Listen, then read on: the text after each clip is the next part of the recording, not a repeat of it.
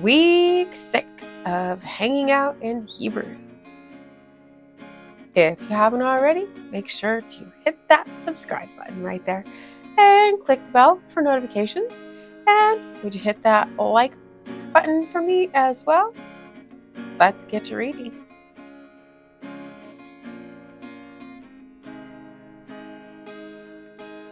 Hebrews chapter 7, verses 20 through 28.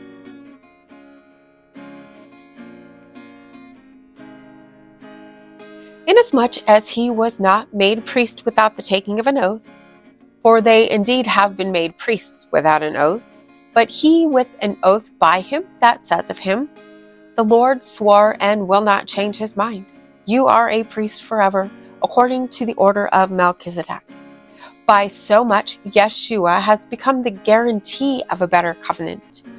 Many indeed have been made priests, because they are hindered from continuing by death.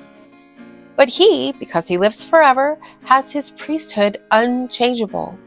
Therefore, he is also able to save the uttermost those who draw near to God through him, seeing that he lives forever to make intercession for them.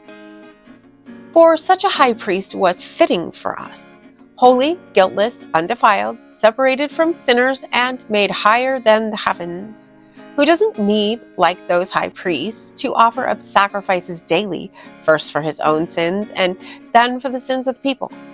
For he did this once for all when he offered up himself.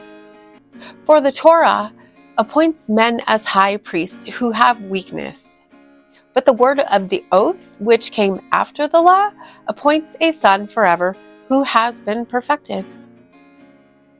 And as always, I am so appreciative of you. I will see you tomorrow. Maranatha. It's rained all week. Could you make it dry today? The sun finally shines. It's too hot, I say. Teach me to be still, but I don't wanna sit. Let me be a candle for you. Just leave the flame unlit. Pick me up, no, set me down. I'm ready for more that's too much now. Help me out, I'll do it by myself. Give me your word, but I'll put it on the shelf.